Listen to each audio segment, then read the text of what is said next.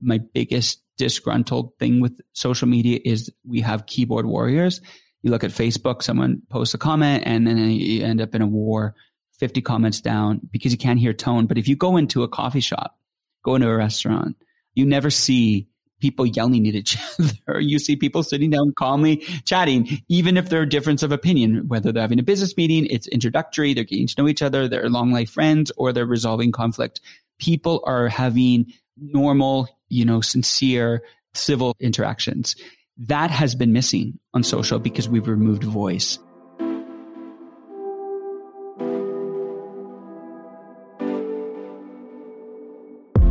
Welcome to Wave Social Podcast powered by Arcade Studios. My name's Mike. I'm here with my co host Mitzi, and we've curated a show for digital marketers, advertisers, and modern entrepreneurs who want to stop chasing the tide and start making waves online.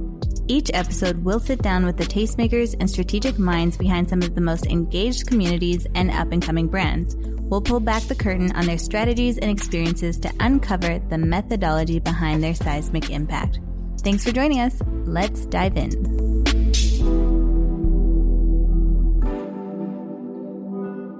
All right, welcome back to episode 11 of season three. We finished strong. Here we are. That's high a high five.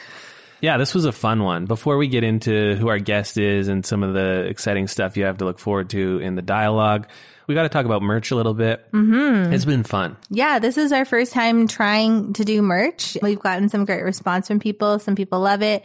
Some people haven't said anything. so, yeah, so we decided as you know, if you've been listening, to do merch instead of any sponsored ads this mm-hmm. season. Jury's out on what we're going to do for season four. If you have input or a perspective on that, feel free to hit us in our DMs. But it could go either way at this mm-hmm. point. We got some inquiries from some brands for some potential sponsorships, so it could go back that direction if the fit's right. But we had a lot of fun with merch. So yeah, we only have a couple candles left, right? Yeah, we only have like two candles left, Man, and it's a so custom good. scent. We, we may never. Yeah, I mean, I'm game, but if you want to buy them. I'd be game for that too. There's a few sweaters left. Yeah. I think mostly mediums. I but yeah, head to wavesocialpodcast.com slash merch. Get your hands on it while it's there.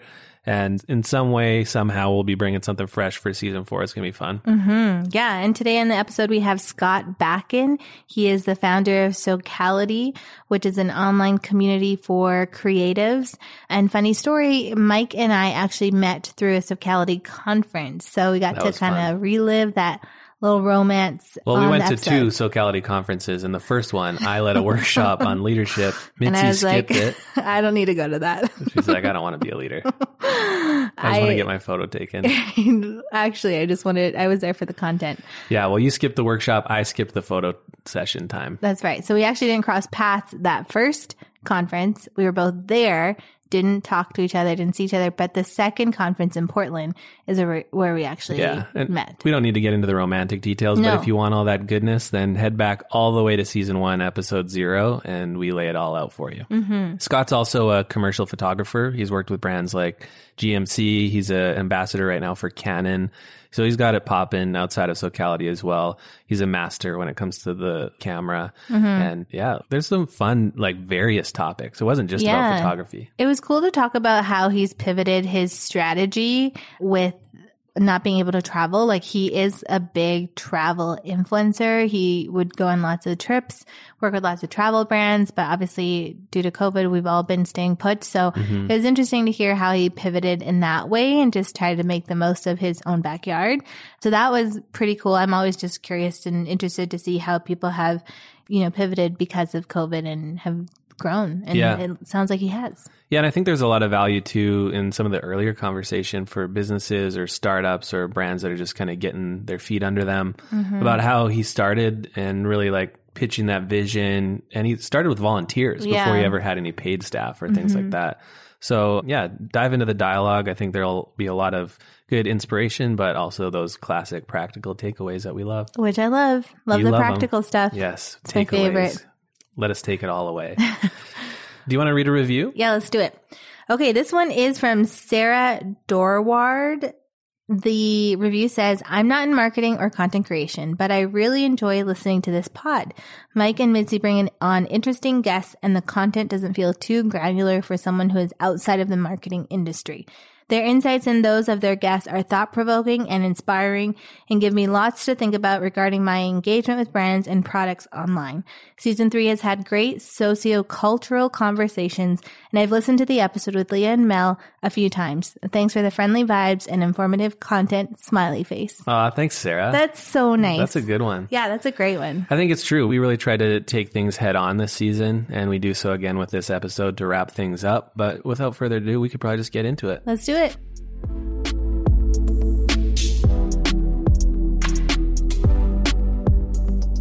All right, Scott, thank you so much for joining us on the podcast. Welcome to the show. Thanks for having me. So, we want to dive into so many things on this episode. First of all, can you tell us a little bit about yourself? Give us the Coles notes about Scott Bakken. Yeah, sure. So, I live in Calgary, Canada. Married, been married for 17 years since 2002. I have two kids and started a community called Socality a creative community that brings people together and empowers creators. And I'm also a photographer, commercial photographer. And that's pretty much very Coles notes of me. short and sweet. Very, very Coles notes.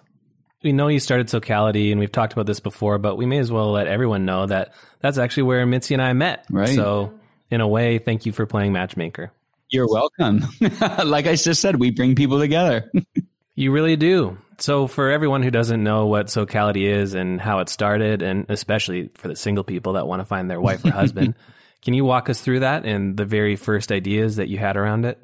Sure. So, I mean, what it is today is developed and grown, obviously, but it really stemmed from a couple things in me is, you know, from Calgary, Canada, my wife and I moved to Sydney, Australia, and then we were there for almost six years. You know, think about the difference of countries from snow to beautiful beaches and warm, sunny days, and a strong creative community, actually. And then coming back to Calgary, we wanted to start a family, so it made sense to come home.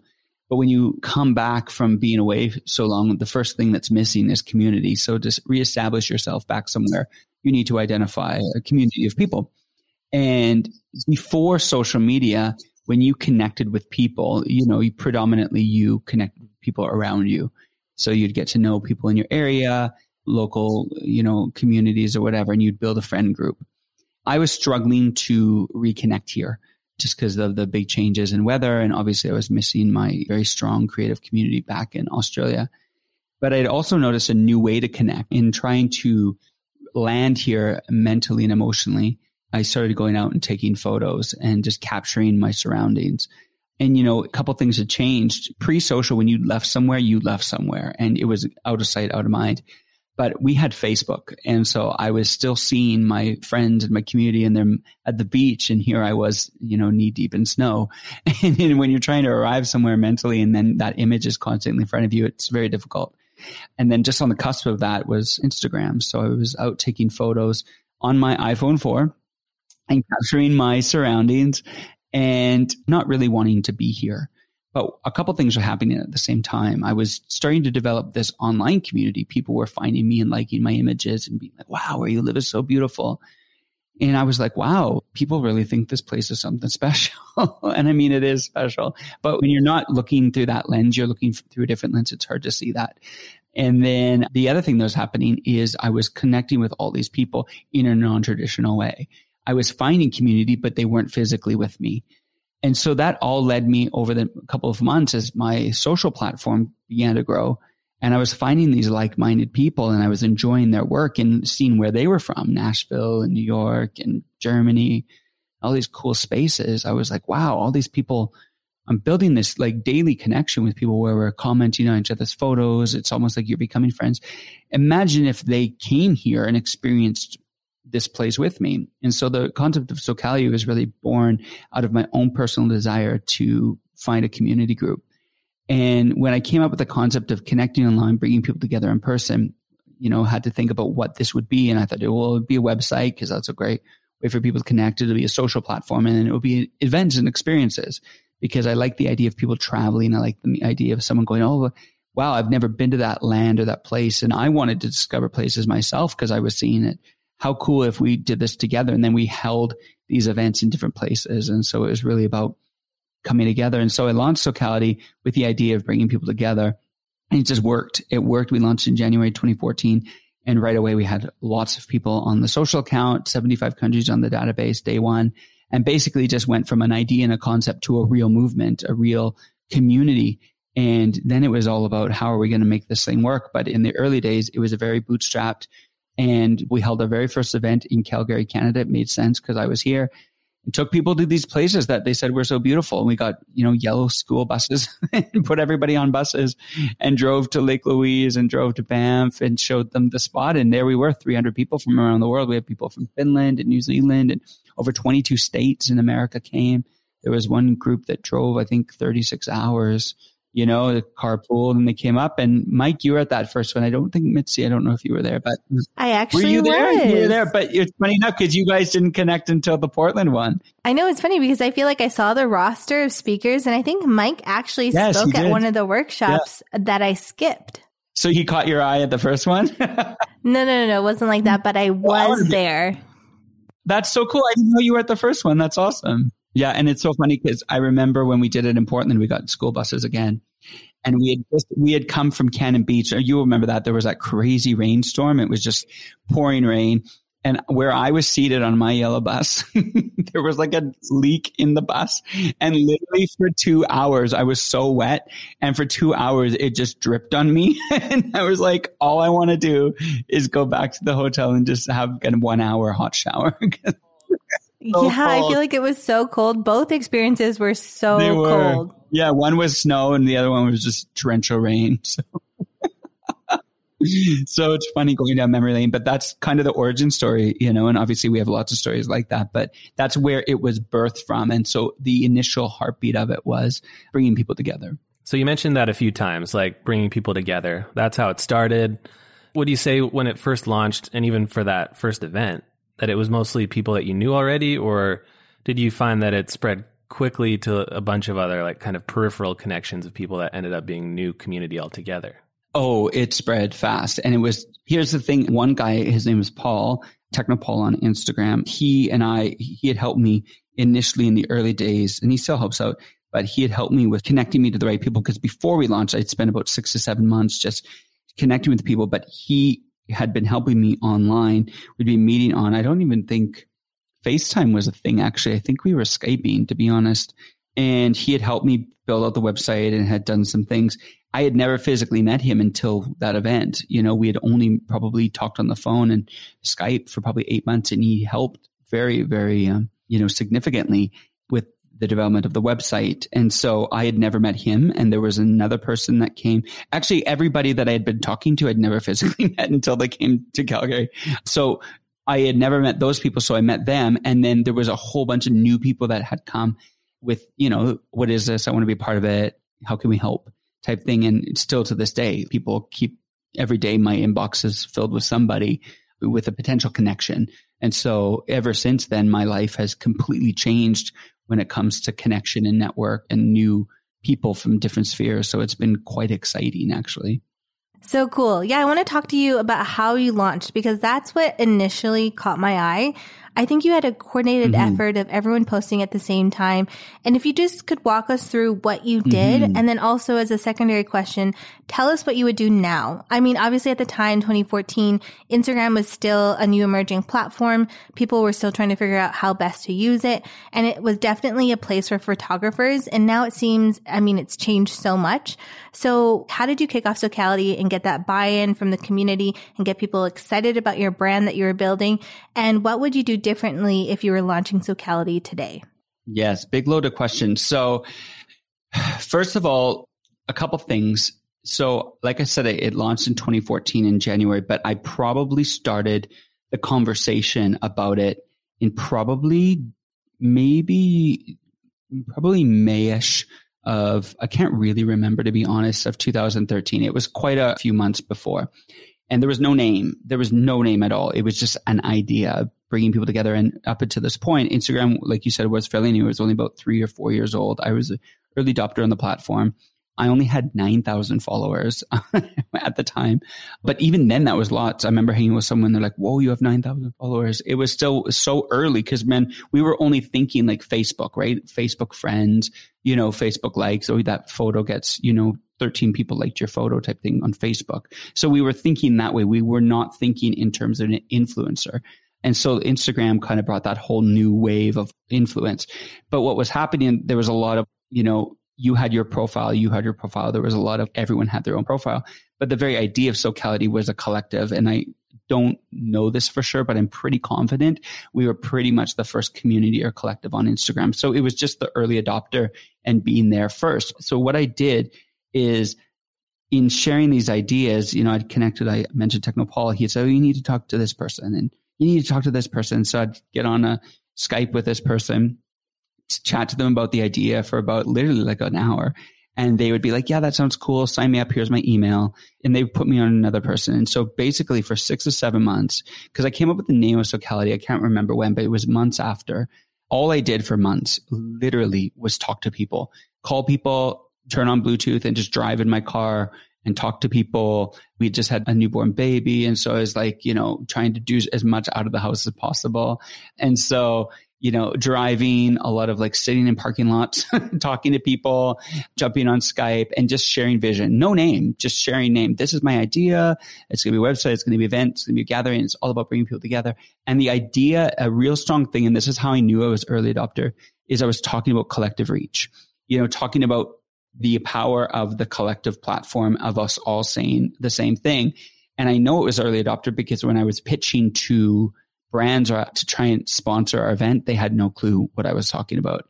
They had no clue about collective reach. They had no clue about you know that i was literally explaining these things now you have people in departments that are in charge of social influencer campaigns and you know and building brand ambassadors that did not exist and so that's how i knew I was so early and that, you know, it's a good and bad problem to have because you're building a template for something that doesn't exist. But at the same time, you're so early that, you know, you're also setting a trend.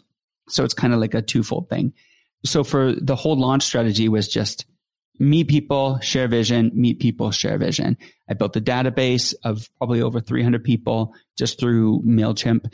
And I would send periodic emails, you know, hey everyone, just so great catching up. Here's whatever when I got the name of Socality, I went and like put all the accounts on private. And then I basically started to share how we were going to launch this. You know, I put a date on it, January 19th. So I remember January 4th, I sent an email to everybody and said, on January 19th, the two weeks from now, we're all going to post on Instagram.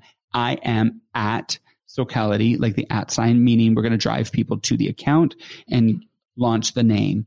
And so nothing was live at the time. And so we had built that database, shared the vision. Basically, January 4th, we started dripping just through the team I'd built. Some, you know, we had like a guy named Brenton, Dirk, Tim, all these people. We started using the hashtag. I think it was just hashtag Socality. I can't remember if it was hashtag I am Socality. I think it was just Socality. Anyway, what it did from January 4th to January 19th is it caused a lot of intrigue because a lot of big people started using this hashtag and people were like, what is that? And then January 19th came and we were going to launch and I'd sent an email. Okay, it's launched to everybody. Remember, I think I'd sent three emails up until that. And we're going to post starting at 12 o'clock, post whenever you want, you know, type thing.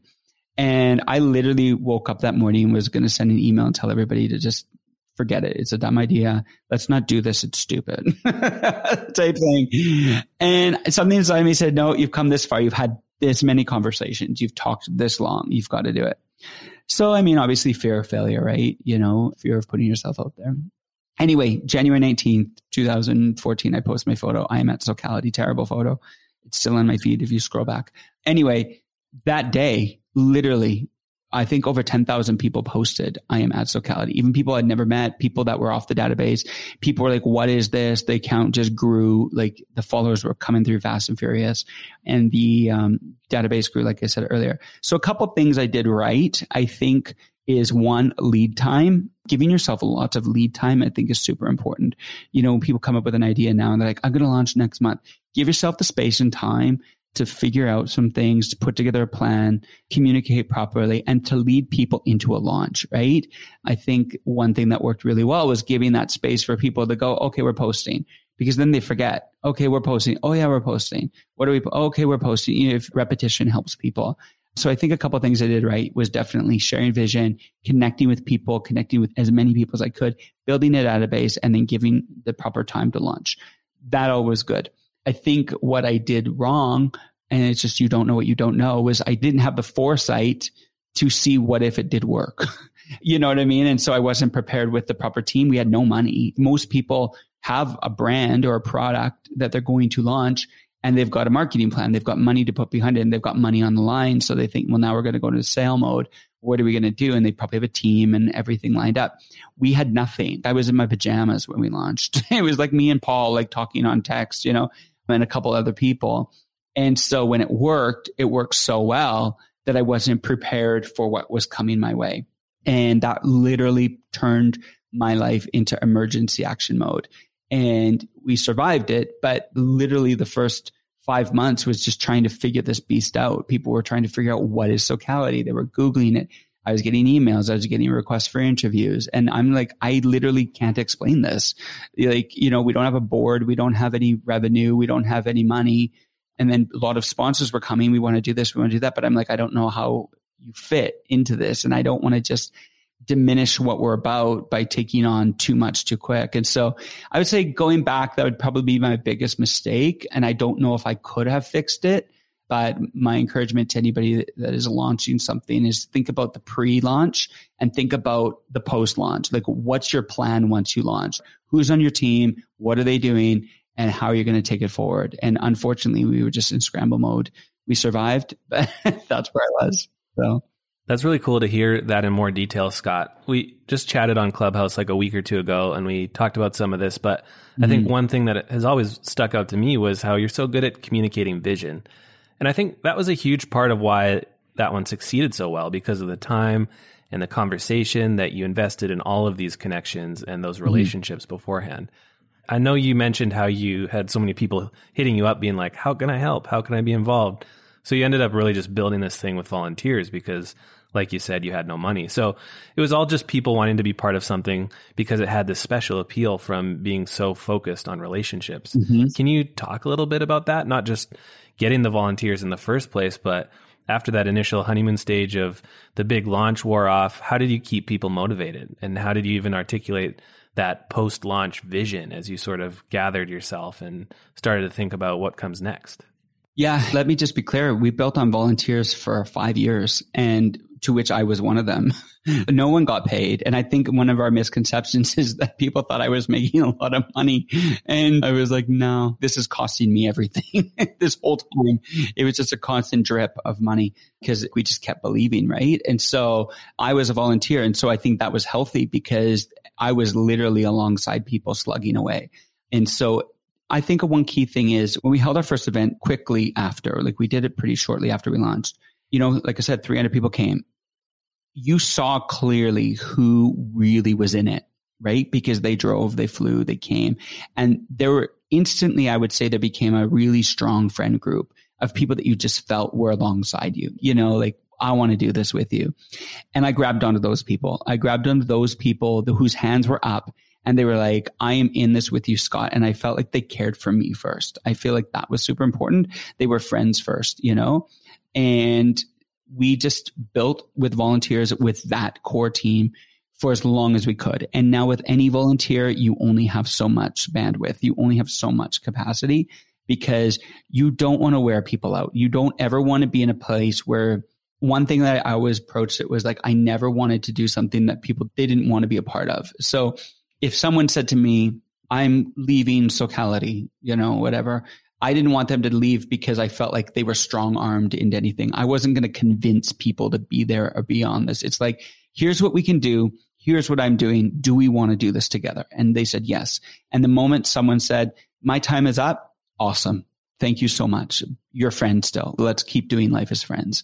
And it was never transactional. And I think that was super important when you're building volunteers is you can never be transactional. You can never be like, you do this for me. I do that for you. Now you get X, right? It's more like you're my friend. I believe in you. Let's do this. Okay. You don't want to do this anymore. Great. I still love you. How can I support you? Because if you're friends first, then that's really what matters. And if we were truly building a community, that had to be the core value. And so we built for five years on volunteers. And so I think how you keep people motivated is one, you keep communicating vision and you two, you keep doing awesome things and you keep celebrating wins, small and big. And we kept doing events. And if it was an event, then it was a one dayer. And if it wasn't a one dayer, it was a camp. And if it wasn't a camp, it was a video project. And if it wasn't that, we did something for charity water where we rallied people and we raised money to build water wells, you know, and developing nations through social. So whatever it was, if it wasn't that, then it was finding someone who needed some support and throwing our voice behind that. So just kept doing things until we figured out how we were going to function, you know, as a whole structure, to be honest. And so I'd say building volunteers is all about sharing vision, creating wins, celebrating each other, and understanding that not every volunteer is for life. You do have a window with them. And if all they can give you is a short window, then take it.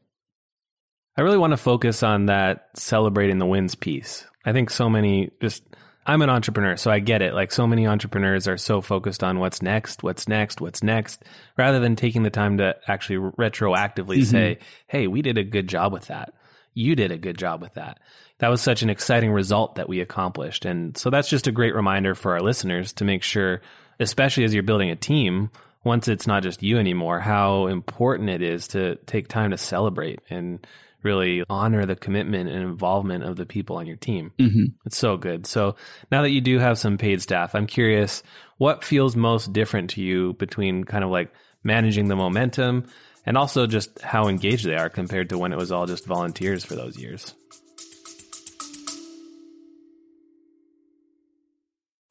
When it comes to influencer marketing, there's a podcast that covers it all that you will want to add to your playlist. The Influence Factor by the Influencer Marketing Factory. They talk about influencer marketing, social media, the creator economy, social commerce, and much, much more. They cover all aspects, including the creator economy, social commerce, the latest trends, the metaverse, TikTok trends, and that's just the beginning. The Influence Factor by the Influencer Marketing Factory. Add the podcast to your playlist right now now.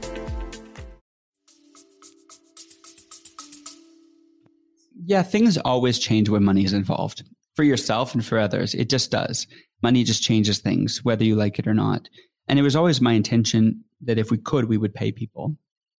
And the moment we could start paying people was a really rewarding feeling, to be honest, because you want people to be able to do what they love and have resources to go enjoy their life and know that tomorrow they can come back and do some work and know that you're not taxing them on every level.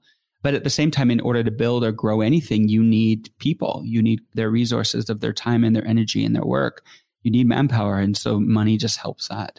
And so for us, we had been working decentralized and that was a big thing that we had really worked on like and we were decentralized when we started. Like i was in alberta and paul was in texas and this person was in california and this person was in wisconsin and we were chatting remotely. And now with covid i mean everyone's doing it but once again early adopters we were doing it.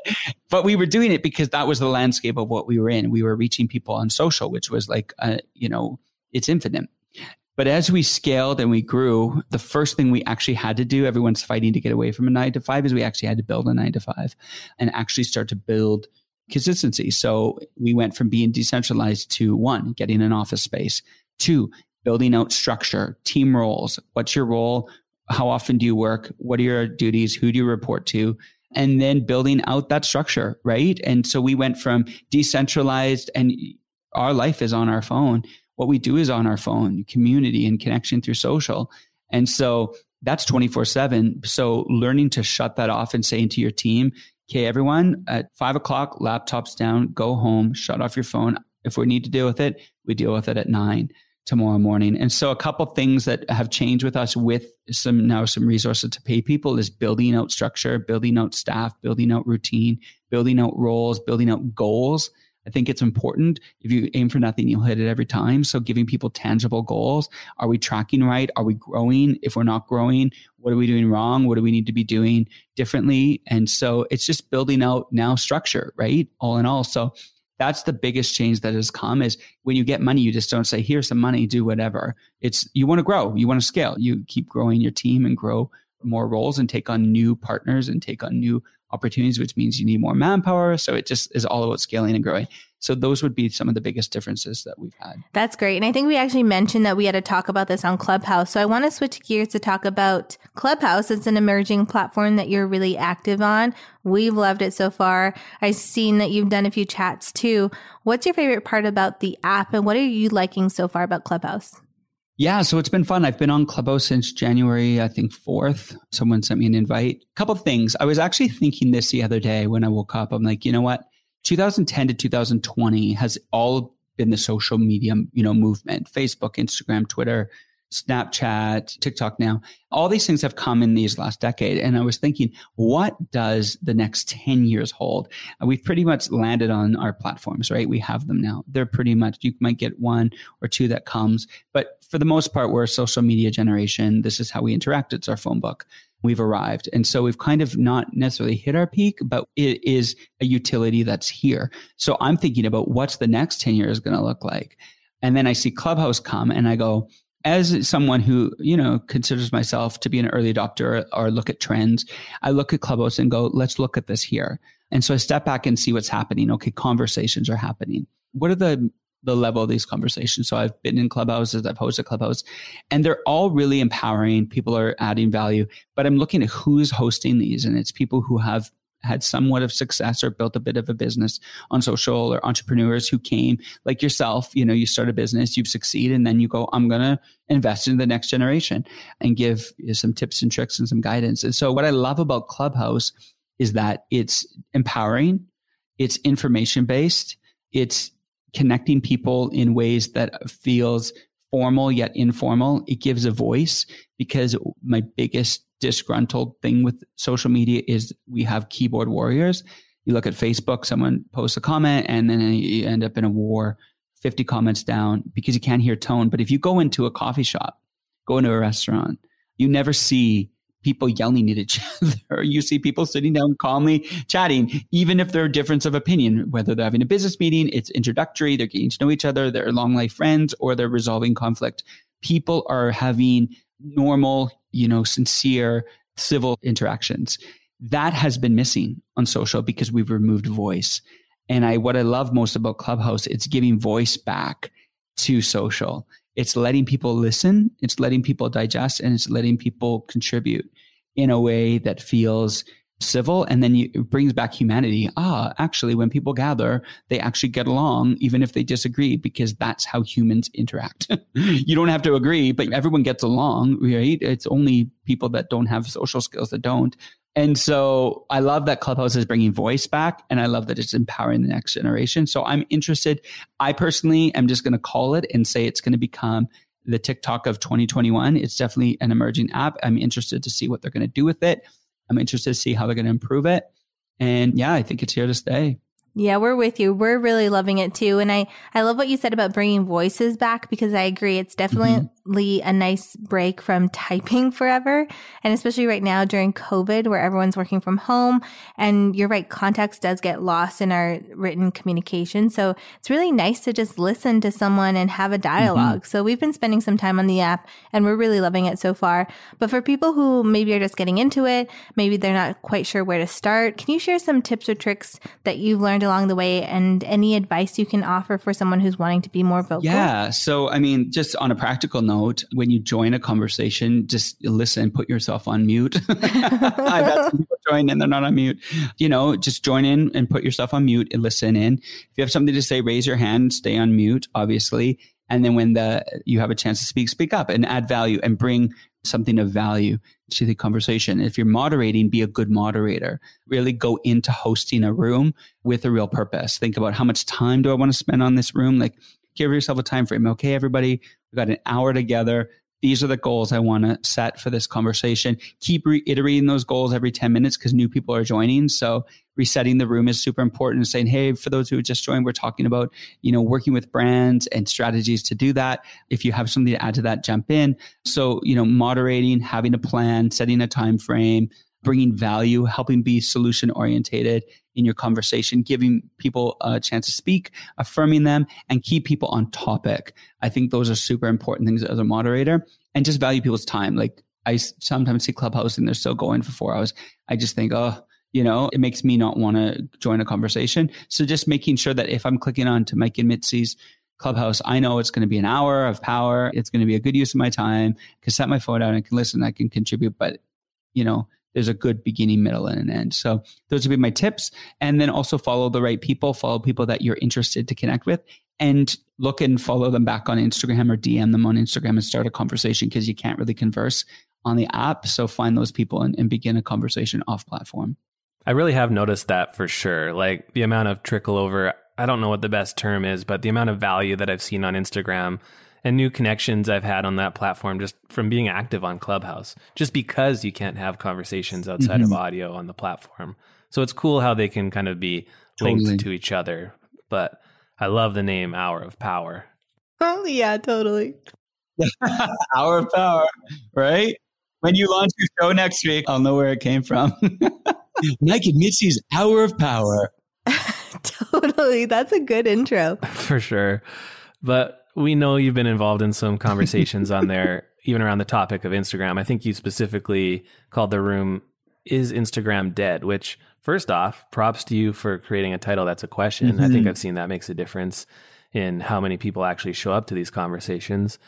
And there's just some practical tidbits like that. But I think as you spend more time mm-hmm. on the platform mm-hmm. and you learn. But talk to us about the topic. Like you've had some heavy hitters on there. There's been some great conversations. I've tuned into a couple of them, but I think the answer is mm-hmm. it's not. Like Instagram isn't dead, but is it? What's your take on that? Yeah. So a couple things. First of all, when I hosted my first room, I did the topic let's chat social media. And like no one joined. I sat there and waited. And I was like, this is embarrassing. So I clicked out. And then I literally just said, is Instagram dead? And literally in minutes, I had like 70 people in the room. So I learned something right away because Clubhouse is meant to be an engaging platform. People want to contribute, right? So if it's just me talking at them, then it's like, uh, but if it's a conversation and it was a pain point, right? It's, I've been on Instagram for 10 years. Most people are on Instagram.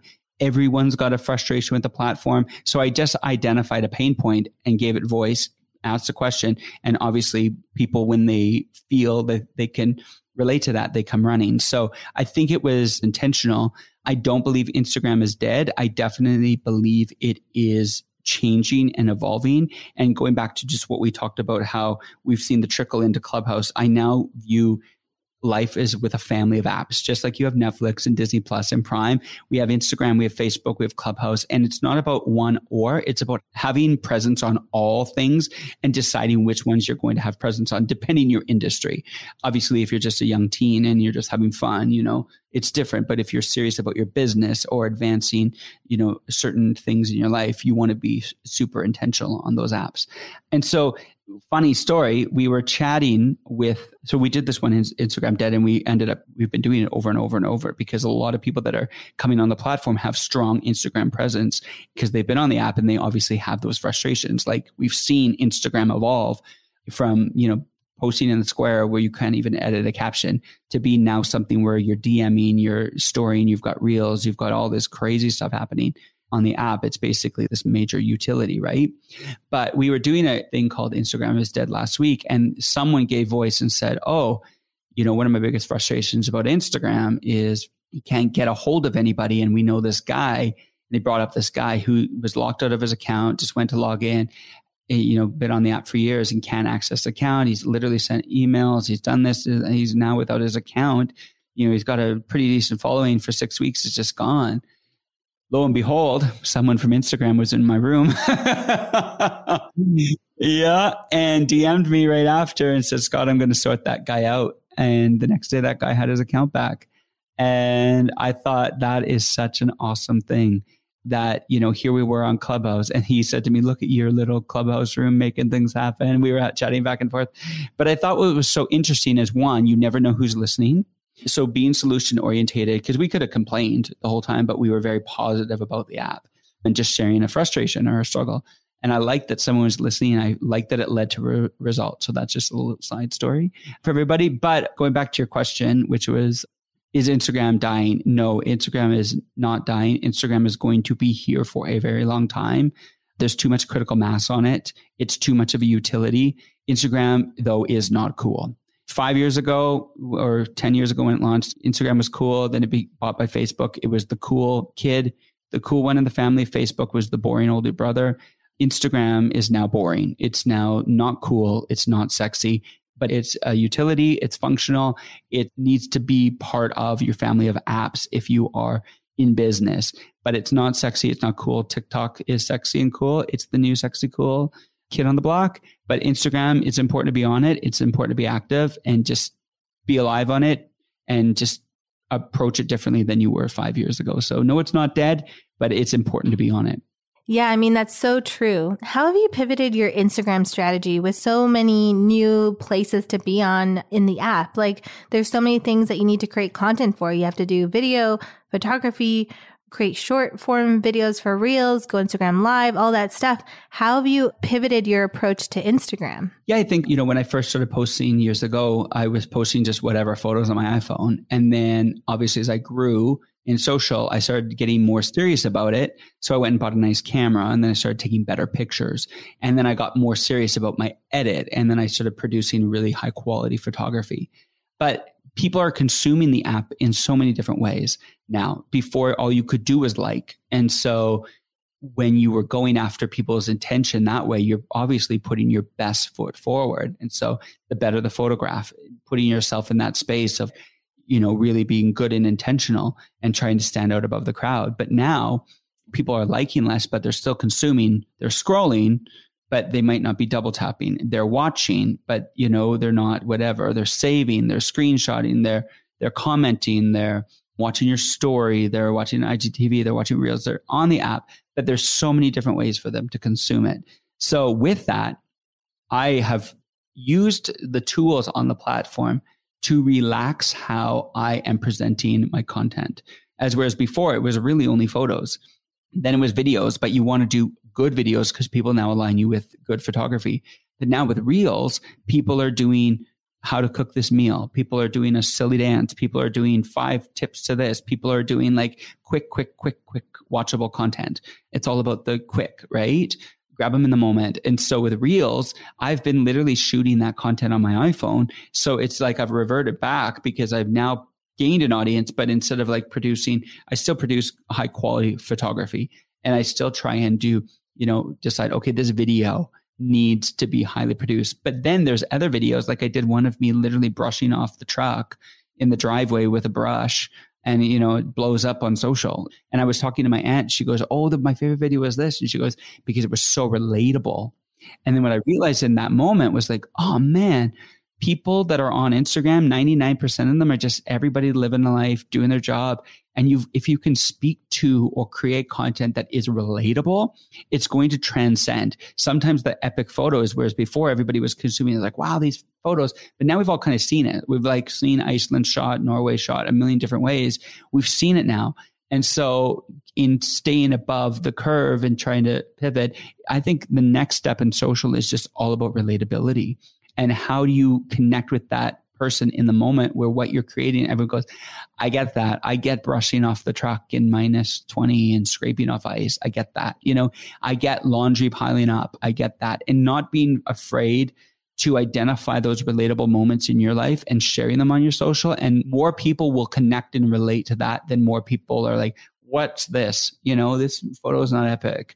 You know, we've all seen the epic photo and I still produce that and I still share it, but I'm looking at the other channels on TikTok and other ways I can use my voice and my character and my personality to shine through on other apps as well. Clubhouse, where I talk and give information. TikTok, where I can be emotive, but still funny and then people come and if you can just relax your audience and get them to come on the journey with you i think that's going to be a way people can pivot i know we all hate that word sorry from 2020 but people can curb their professional career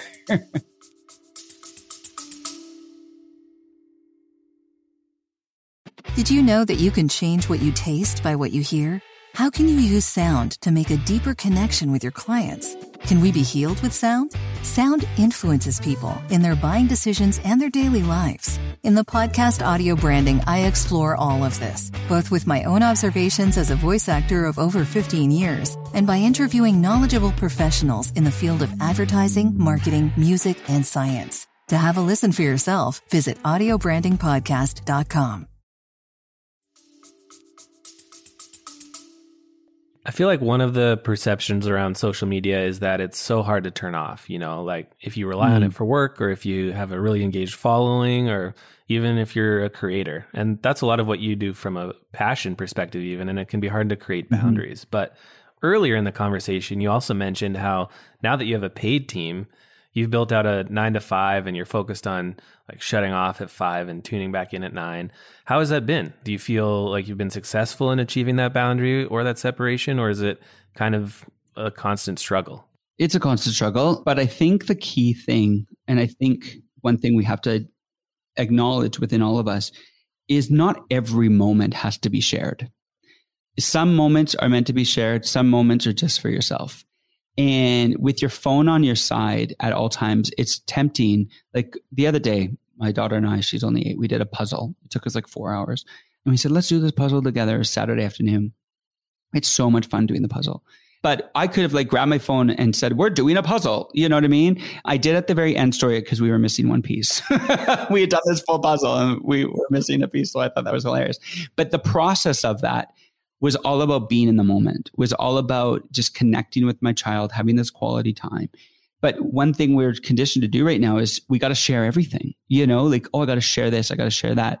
And I think in order for us to find balance, is just understand some moments are for sharing, some moments are just for yourself. And if you can identify what that is, it will help bring balance. Am I there? No. Am I working towards it? Absolutely. But it's hard it's really hard because you just think I'm going to jump on this space and just start speaking to people. Every action causes a reaction. So if I post something, people are going to comment. I'm going to get engagement. But what's funny is sometimes it's like there's people around you that you can engage with right now, but we don't stoke that fire and try and cause a reaction there. We immediately go to social and try and get it from somewhere else. So we go out for dinner you just see everyone on their phones. It's like, but you're all together. Why aren't you stoking that conversation? But it's just a natural thing we do naturally. It's like we're uncomfortable. It's like when you walk into a party, you know, you go get a drink at the table or eat food because you're just uncomfortable. So you go to what's most comfortable just to occupy yourself. And it's what we do in circumstances and social environments is we grab our phones because it removes uncomfortability. And we just go, as long as I'm on my phone, I have a security blanket here. But what we have to do is be intentional about digging into the people around us and trying to mine out the value that's in front of our face. And then at the same time, identifying what do I share and what do I keep for myself? And it's just a constant struggle, but we're working towards it. Yeah. You have children, as you mentioned, and I imagine mm-hmm. at some point they're going to want to create their own social platforms and have their own social presence. How do you feel about social platforms as a parent? What's your position around allowing your child to be active on social or not? Yeah, it's funny because my daughter's eight and she's all about YouTube. She loves YouTube. And so, see, I didn't really grow up on YouTube, is where she loves it. She's identified already key creators who have platforms that do funny things, the challenges. She loves the YouTubes. And so she wants to always like either do a challenge that she saw on YouTube, but then she'll talk about, Daddy, can I have a YouTube channel? Daddy, can we make something and post it to YouTube? So she's already thinking like that because that's her television, right? And so she's starting to think like that. And she's only really now just starting to identify what I do because she's like, Daddy, you have an Instagram account. And so I'll have to explain to her, yes, this is why we travel, or this is why I'm away, or this is why I'm taking photos, because this is primarily what I do. And so she's starting to place two and two together that I'm already active on social. So she's asking, when can I get an Instagram account? Or when can I? And I say, when you're probably 12 or 13. Or when can I start a YouTube channel? I've involved my kids obviously on my platform in certain things we've done with family and travel and all that. And so they've definitely been accustomed to the camera or filming. So that's something that they're, you know, Sydney was in a television commercial when she was three with us. Like we went in to pay our Rogers bill. This was years ago. And I said, look, there you are on the store, you know, big poster. There's Sydney. And she goes, Oh, yeah. It didn't phase her because we were there. We took photos and there it is. As kids, you would be like, Oh my gosh, I'm on a billboard, you know?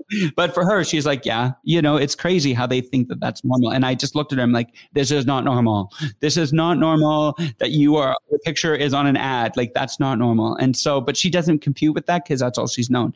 So for her, naturally, she wants to be involved in things. And so I can definitely see her being a YouTube creator her. But I think the important part is not for years to come. She'll have to be under my wing for a little bit longer. And my son, he is only three. So he's just, he's on Paw Patrol. He doesn't understand yet. Speaking of getting into things at a young age, I'm assuming you got into photography at a young age, but can you rewind for us a little bit? Let us know how that process started with when you became passionate about that form of media or creating. Yeah. So, no, photography was not a part of my growing up. I was all about music and, but all things creative. But photography came into play for me when I came back from Australia and was taking, you know, obviously cameras have phones. And so just taking whatever pictures on my phone and then placing them on social. And then obviously as I grew in following and taking pictures, people connected me to taking better pictures. So then it was more about, wow, I got to become a better photographer. And I called myself an Instagrammer for the longest time. And then I started doing some commercial jobs, went and bought a nice camera, you know, took it up a notch, developed my skill a bit. And it took me a while till I called myself a photographer. But what really inspired me about taking photos, you know, being in a photography community, it's just everyone approaches it differently. But for me, what inspired me was every time I take a photo and every time I post it, I connect or meet with somebody new. And I'm an extrovert. And so, like, it was like going to a party every night. Like, wow, let's walk in the door and have a party. Every time I posted, it brought transaction, right? It brought community and connection. And so that's what invigorated me. I was like, if I keep posting, if I keep doing this, I'm going to keep meeting more people and I'm going to keep getting to go to new places and have different experiences. And for me, that was the real celebration. And yes, I love taking photos. Yes, I love capturing an amazing image at sunrise or sunset and looking at that image. But for me, it's what's beyond the photo. It's where is that photo taking me and who is it connecting me to? And that's always been my driver for me. So it kind of, I fell into photography. I became a photographer by accident, or I became one mainly because I had a need inside of myself. That's really cool. Mm-hmm. It's even just so interesting that it wasn't that long ago that you started out. No, no, it was literally like five years ago. I really started to take it serious. That's so. amazing. We have a lot of creators listening, you know, and a lot of people that may be more amateur, but they're thinking about spending more time to get into it and even just honing their craft. Can you speak to them for a minute? Like, obviously, you've only been doing this for five years and you've established such a brand and rapport with clients. You're even a Canon ambassador, which is incredible. So can you just talk about what that looks like and even I think it'd be fun to just staple onto that. Like, were there any cringe photo shoots that at the time you thought, man, these are amazing, and then in hindsight you were more like, wow, that sucked. yeah, and sometimes I'm like, oh, that was amazing. That back like a year ago, I'm like, oh, what was that? it's even recent. Um, not even whatever. I think a couple things is, especially in this world of social media, it's like high school all over again, to be honest. This person's popular. This person's not. This person has a lot of followers. This person had none and this person then blew up and now they surpassed me. You know, that nerdy kid became the cool kid. It's a high school all over again. And so therefore we have the same things that we need to deal with inside of ourselves. Comparison is huge. You see someone who's got like the ultimate setup for YouTube and they got the lights and they got the setup and they got like all the whatever and they figured it out and you're looking at the going, how do I be where they are? And so comparison is huge in the creative world because we're always looking. I think it was that movie Seabiscuit where the horses are running and they put like blinders on the side of the horses because they said if the horses can't see beside them, they stay focused on the end goal. And we as creators, we need good blinders because as long as we're running and we see people in our peripheral, we're always going to compare and we lose track of our own goals. And then before you know it, we're like, I'm going to start a blog because that person has a blog. I'm going to start a YouTube because that person has YouTube. And we start running in a million directions and we forget about our goal. And I think as creators, it's just really important to identify what you do and what you do well and stay on track and be consistent towards it. And if you just stay focused on your own goal and on your own trajectory, you're going to succeed. Consistency is just, you know, success is all about consistency. Just doing it long enough, getting good, developing the right relationships and not worrying about being where somebody else is. And so not comparing, I think is super important for creators. Another thing is starting with what you have and going, I might not have X, but I have this. And I might not have this expensive camera and I might not have this big social following, but I do have X. And if you can identify what's in front of you and start really figuring that out and become a master of that, you're only going to scale up. And, and we do ourselves a disservice when we want to fast track ourselves or shortcut ourselves into our future.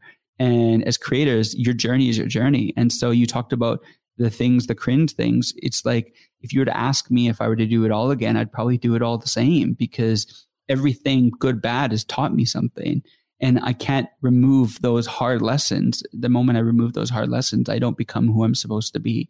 And so I think as creators, my advice would be stay focused on your journey. Do something really, really well. Don't compare yourself and just start with it. You haven't become a master of that. And so, yeah. That's a great answer. And I think it's so practical. Like, I know there must be people listening that want to get into photography or videography and maybe don't have the camera that they want, but there's so much you can do with what you have. And maybe it's just an iPhone. There's so much you can do with just that. And I think that's such good advice. But we're coming to the end of our interview here. And I just want to switch gears a little bit. I wanted to ask you about the impact that COVID has had on your work. You used to do a significant amount of traveling and working with big travel brands. How have you changed your content? Content and approach to working with brands now that travel isn't really part of our life for the foreseeable future? Yeah, it all changed so quickly. And so a couple things for me is, you know, Socality, which is a creative community, and is my personal account, Scott C. Bakken, which is heavily predominantly travel. I was on a plane all the time. And so a lot of travel, a lot of social influence, working with destinations, marketing, you know, showcasing products and all that and COVID hit and, you know, on Socality front, we are doing live experiences and events. Well, that went to the side. But the good thing is we already had a community. So we were able to take all our workshops and experiences online. So that was a saving grace there. For me personally, I had uh, two or three contracts that were long term and I was able, because I live in a beautiful place and I have Banff and Lake Louise as my backyard, I was able to keep going out and taking photos and creating within that. So the travel stopped. And then there were friends in my industry that that's all they did was travel. And they literally have had to change careers and figure something out. The good thing for me is I had Socality was already, you know, monetized and was bringing in some revenue. And then my personal thing, I only needed a few extra things and I already had that. But if I wouldn't have had Socality, I would have really been in a pickle. and so, because I have a family, I've got kids, I've got, you know, like every family, you've got your day to day responsibilities, and then you've got your, you know, your mortgage and your house and your bills. And so, um, you've got your you know, expectations to meet. And so, COVID changed things immensely for me, but I was able to, through Socality, through our online workshops, we were able to actually thrive. We were actually able to get better We were actually able to reach more people and actually scale our organization. For me personally, I've been able to sit back and go, okay, I have a little bit more time at home. I have a little bit more time to figure out some other personal goals, maybe with YouTube or podcast or whatever it is. For me personally, of how I want to extend my voice and my content. So it's giving me time to figure things out and to try some new things. And so I'd say COVID's no gift to anybody at all, but there have definitely been things within this season that have allowed us to explore outside the box. So it's been a challenging but rewarding season. We love hearing those stories. Mm. I agree, though. It's been difficult for mm-hmm. a lot of people, but the case studies of people who are making the most of it or even succeeding in the midst of it is really exciting. And on that note, a question we like to ask all of our guests what are some brands or creators that you're following right now that you say are making waves on social media? Yeah. Oh, wow. Brands, who creators. Well, I definitely really like TikTok. I've been watching a lot of TikTok. One, because it's so funny. People always say, What are you watching on Netflix? And I'm like, What do you mean? Because I just watch TikTok. like, I literally, I get like 100 episodes of something in like 15 seconds, right? So it's like, why watch one show when I can watch 100? So, what I get the most out of is the creativity of people. Like just how did you come up with that idea? Or how did you do something so funny? You know how did you like right now this big thing right now is going around this feta pasta. Have you seen this? So this viral pasta everyone's making this feta bake or whatever. Now there's places literally sold out of feta cheese because everyone's doing this viral trend where they're making pasta. So uh, my answer to you isn't necessarily a creator, but just the platform of TikTok. I love seeing how people are being so creative and almost like they're presenting little hacks or inspiring people how to cook or try new things or create different things and just bringing humor in this COVID world. So I really just enjoy TikTok. It's a big stress reliever for me, so I like it. So I'd really think that that is a great platform for people at Clubhouse. Obviously, I love the conversations that are going on. And then brands, yeah, I don't know. I just any brand that's willing to invest into the community and to see people succeed, I really like that. So um, there's just too many to name, to be honest. But I would say I just really am liking how people are getting creative and using these platforms to do that. So it's great. I'm with you. I love watching TikToks. Right? Have you seen the feta pasta yet? Yes. Okay, you know it. Have you made it? Oh my gosh, no. I hate feta for one. Oh, you hate it. Yeah, it's just not my thing. But isn't it just like a hunk of cheese with a little bit of pasta? What you do is okay, so you can replace the feta because I saw another TikTok where it said if you don't like feta, but you put the feta in with it with the tomatoes and the garlic, and then you right. bake it. And you pull it out, the cheese is all melted. You mix it in, and then you start to add like the whatever. So it's not rocket scientist, but what I like about it is it's it once again is engaging because then people go, well, I can do that. Then they do it. They make their video, and everyone's like, oh, you added that kind of cheese, and so it's kind of just like one, is participatory. It brings people in, engages people, and it lets people feel like they're part of something, right? So I kind of like that's what I like about it. It's not so much consuming, but you you go, okay, I can participate in this. Like I can make a feta pasta. Anyway, TikTok's so good, but I'm definitely one of those people that more so just watches things. Do you? Just, yeah, I created one. I was a one hit wonder. Did it do well? It was okay for not having any followers. Like it does that too. yeah. Addicted. But I think I have like 600 views or something. You know, that's right. And wanted you to keep going, but you gave up. I know. I did that Drake flipped a switch one. Oh yes, yes, yes, yes, yes. See, it's all about the trend. It's all about the trend. But yeah, that's fun. Cool. Well, apart from watching TikToks, can you tell your listeners what you're currently working on and where they can connect with you? Yeah. So, well, we've got a new thing we just launched called the Socality Show. It's every second Wednesday. It's live. People can go to our website and sign up for that. And it's just a fun hour of like infotainment is we're going to interview really cool guests and hear different stories from artists, creators, entrepreneurs, CEOs, authors, and just gives voice to all the people in our community and people outside of our community to come in and pour their wisdom into us. So it's a great hour. So if you want to join that, you can go to our website and sign up for that and join, be in the virtual audience and watch every second Wednesday and participate and ask questions to the guests. And then it's going to go over to YouTube. And so people, if you miss it, you can watch on YouTube. So we're really working hard on the Socality show. We're also our partnership with Canon. We're launching a whole bunch of more workshops that will be online and we're working at leveling those up and producing them to be a little bit more evergreen. And so we're working on that. And obviously, we've just launched our Socality podcast. And yeah, so that's all that's happening with Socality and a lot more things behind the scenes. And then personally, I'm just looking at what things I can, how I can use my voice on Clubhouse and maybe looking into dabbling in YouTube a bit.